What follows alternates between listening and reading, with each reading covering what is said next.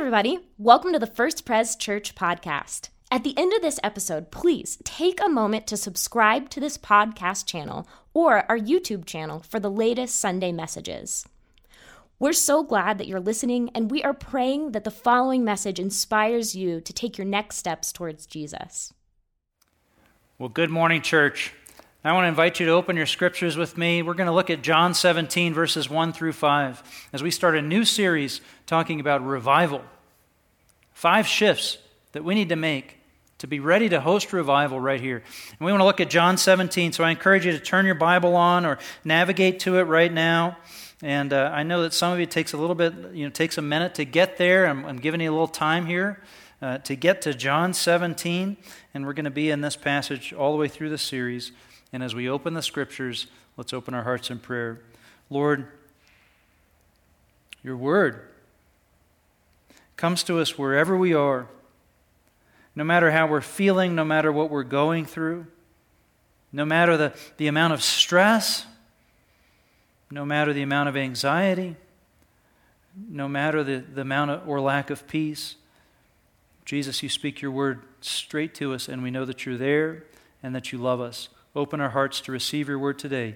Through Jesus Christ, we pray. Amen. John 17, verses 1 through 5.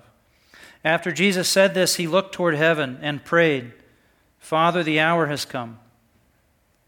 Glorify your Son, that your Son may glorify you. For you granted him authority over all people that he might give eternal life to all those you have given him. Now, this is eternal life that they know you, the only true God, and Jesus Christ, whom you have sent. I have brought you glory on earth by finishing the work you gave me to do. And now, Father, glorify me in your presence with the glory I had with you before the world began. This is God's word, and we're grateful. Friends, God is up to something in the middle of all of this mess. God is doing something big.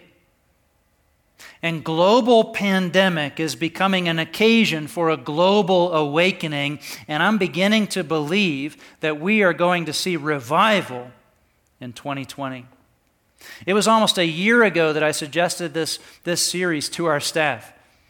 I said, folks, is kind of bold, but be praying with me. I think God wants us to talk about revival after Easter next year in 2020. Can you believe that? And now everybody's talking about revival. From the USA Today to, to Wall Street Journal, there are articles, people writing about a general awakening to faith, a, a general openness to pursuing God and understanding the things of God. Awakening. Revival. And as we prayed about it, as I prayed about it, you know, we talked about it, thought, okay, uh, well, how are we going to get our people to step out of the status quo?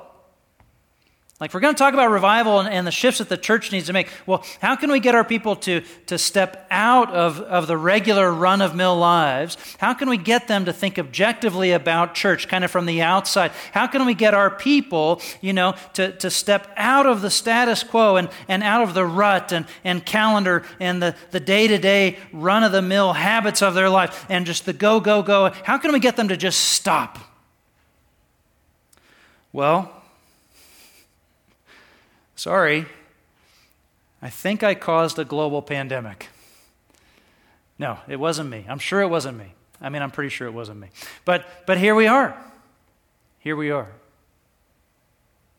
A.W. Tozer said that rote produces rut that leads to rot that kills revival.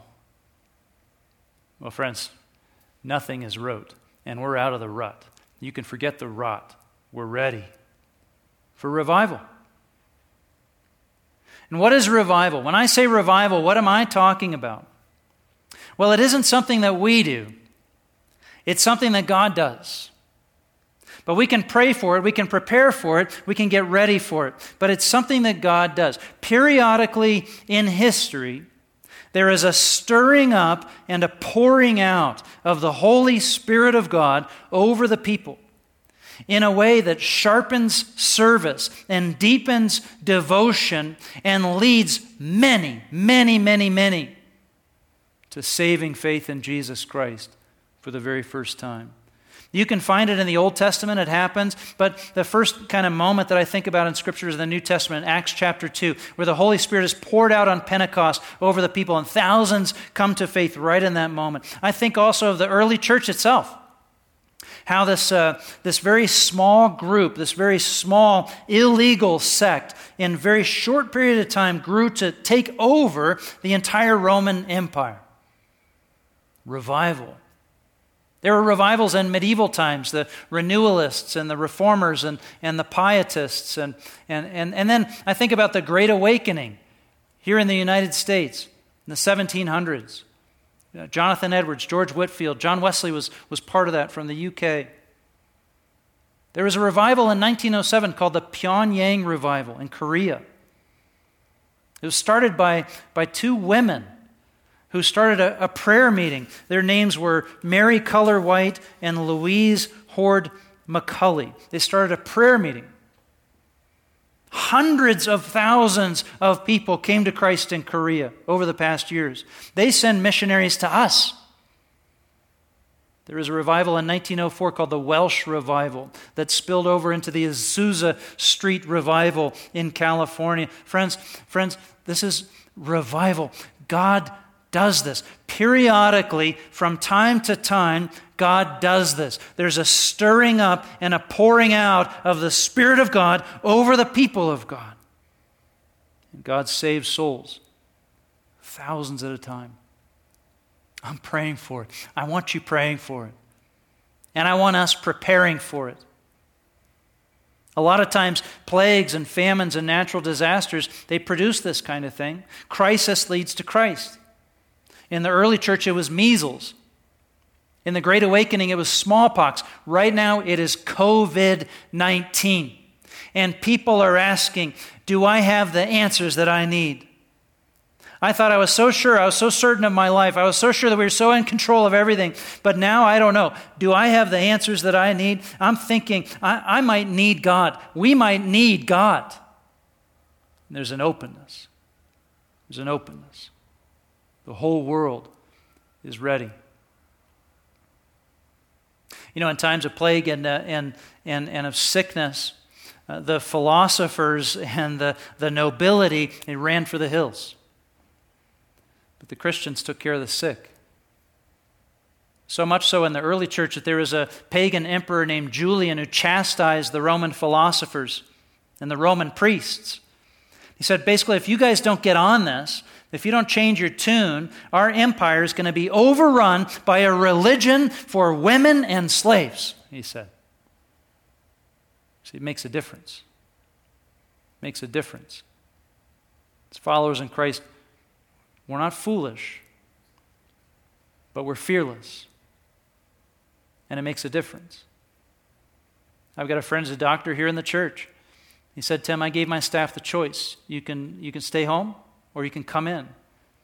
He said, Tim, the believers are coming in. Not foolish, fearless. And it makes a difference for Christ. God is doing something right now. More people have tuned in for our online services than we have ever imagined. And that's, that's not just true for us, that's true for churches across the board. I hear it from pastors all over the place. Pastor Craig Groeschel, who runs Life Church, said about a month ago that over 110,000 people had clicked on, see, they've got this button to click on their screen. If you want more information about knowing Jesus personally, he said, and, and this was about a month ago, he said 110,000 people from the opening of the COVID crisis have clicked on that button, seeking salvation in Jesus. Through this one ministry, 110,000 people people. And on that day, that meant that there were more people who had sought salvation in Jesus through that one little button online than had, had by that time contracted COVID 19. God is doing something profound, something large, something Huge. Crisis leads to Christ. And when everything is taken away from you, what is most valuable comes to the surface and comes into stark relief. There's a revival, an awakening. We're out of the rut, we're out of the rot, and we're ready for revival. Friends, to prepare for revival, we need to go through five shifts as a church, five ways to change the way we think about what we're doing here in our church, the way we act, the way we, we pray. We need to make a shift. We need to make five shifts. And we're going to look at, uh, at John 17, the farewell prayer of Jesus, to guide us. And the first shift is this from confusion to clarity from confusion, a, a confusion of, of a thousand good ideas, a, a, thousand things that all look great, but, but they kind of, they cause you to just feel confused and not certain, you know, to clarity, clarity over one thing. We need as a church laser focused clarity on what matters most and what rises above every single other thing. We need a laser focused devotion and passion and clarity at pursuing the one thing that is our mission. Confusion, confusion obscures, but clarity motivates. Focus in. Focus in.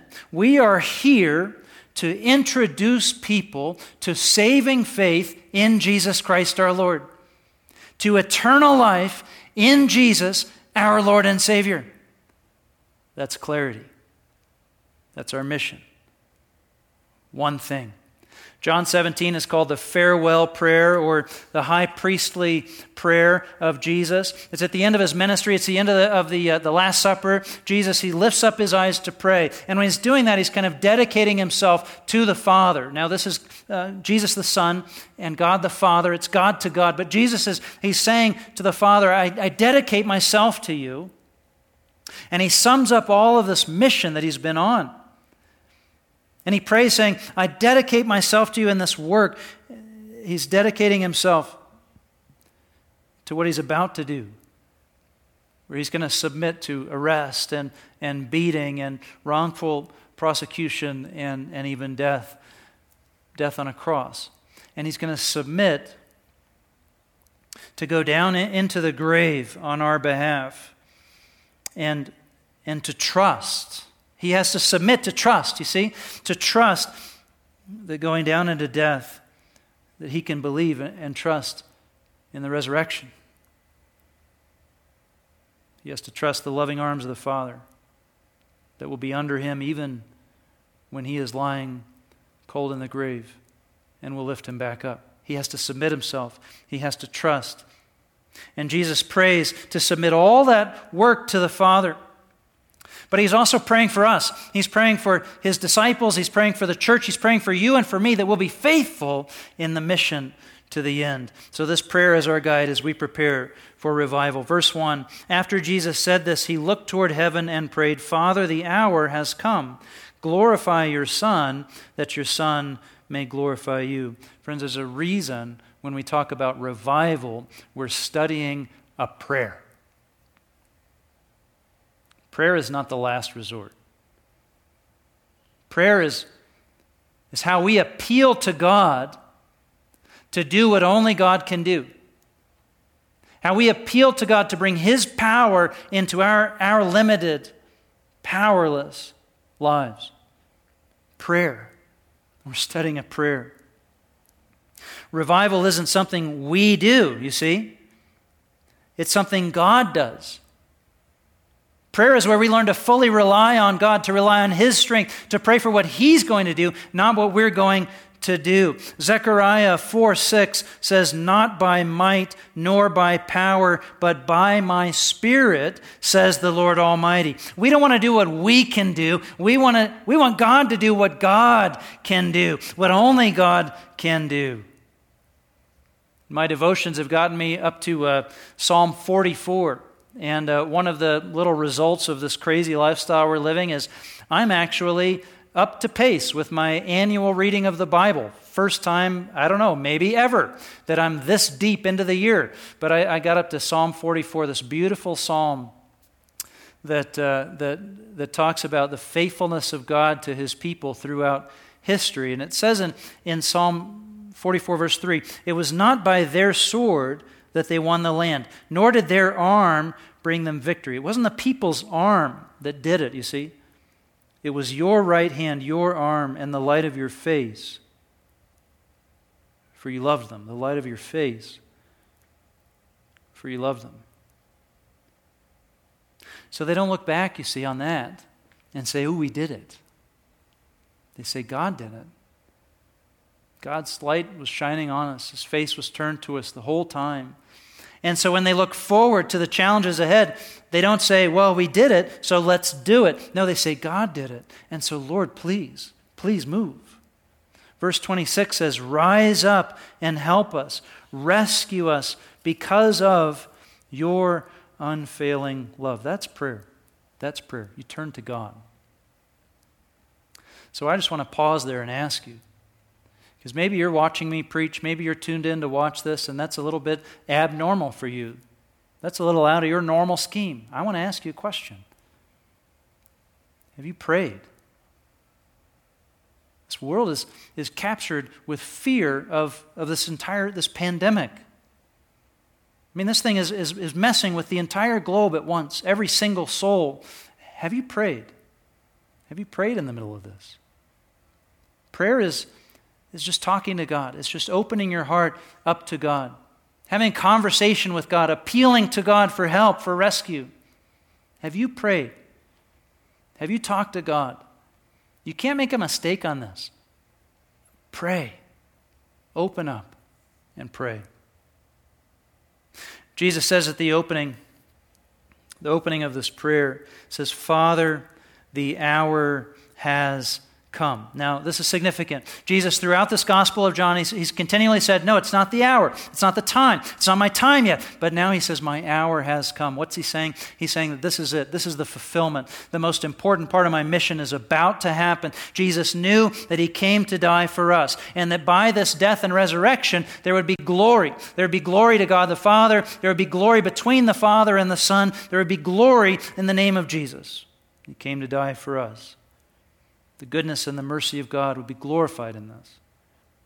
The Father will glorify the Son, the Son will glorify the Father, and that glory will spread.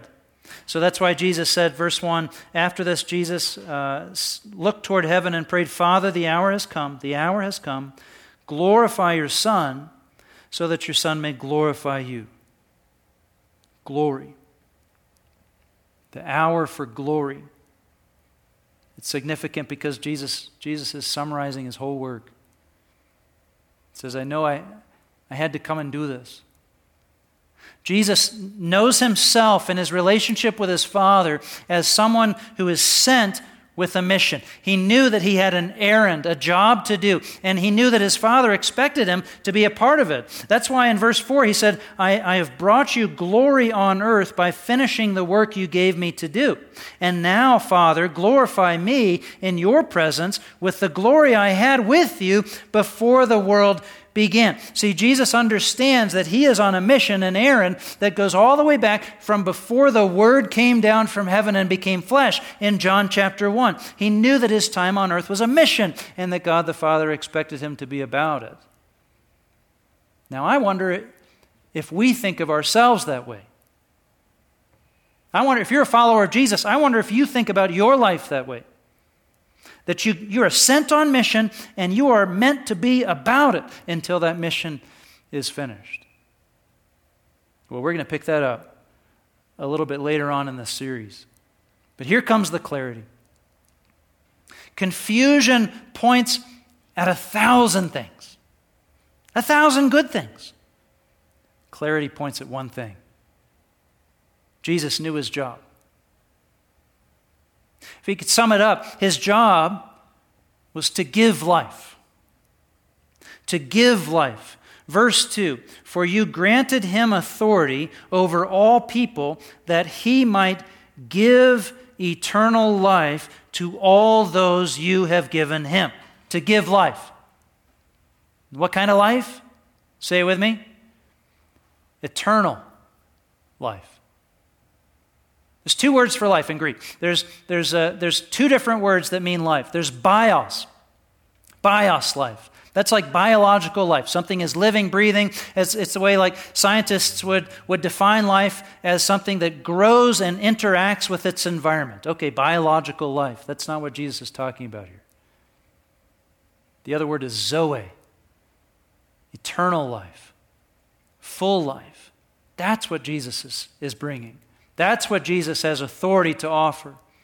Zoe. And it's Zoe Aionion. It's, it's life that goes on and on. It's eternal life, full life, whole life that goes on and on forevermore. But that's not the great thing about it. The great thing about the life that Jesus brings is not just that it goes on and on forever. It isn't chronology that makes his life beautiful, it's quality. You see, you can have bio life, you know, you can be alive, uh, but that's, you know, a worm is alive. I mean, moss is alive. We need more. A worm is perfectly happy with its life, you know, it's wiggling through the mud in the dark with, with no beauty, no song, no sunlight, nothing at all. It's, it's fine, but we need more than that. Sure, we need, we need light, we need, we need shelter, we need food, we need safety, we need those things. But we need more. I mean, we're feeling that right now, right? We need relationship. We need we need song. We need we need dialogue. We need contact. We need relationship. Most of all, we need relationship with God. We need prayer. We were made for it. Zoe, eternal life. That's Jesus. He has authority to bring it. And now the clarity. Verse 3. Now the clarity. John 17, verse 3. Hey, wherever you are, say this with me. Let's say this verse together. Now this is eternal life, that they know you, the only true God, and Jesus Christ, whom you have sent. What is eternal life? That they know you. What is eternal life? That they know God and Jesus Christ, whom He sent. That's it. Clarity. One thing. How many options and add-ons do we, you know, do we pursue to, to, to promise fuller life, that promise more life? How many different irons do we keep in the fire? You know, I keep all these irons in the fire, keep all these pots boiling, just wondering which one maybe is going to bring the good stuff. I mean, I keep work going over here and hobbies and, and you know, pleasures and, uh, and my religious life, you know, I keep that over here. And, you know, I've got all these different pots, but no, no, no. One thing. Imagine the clarity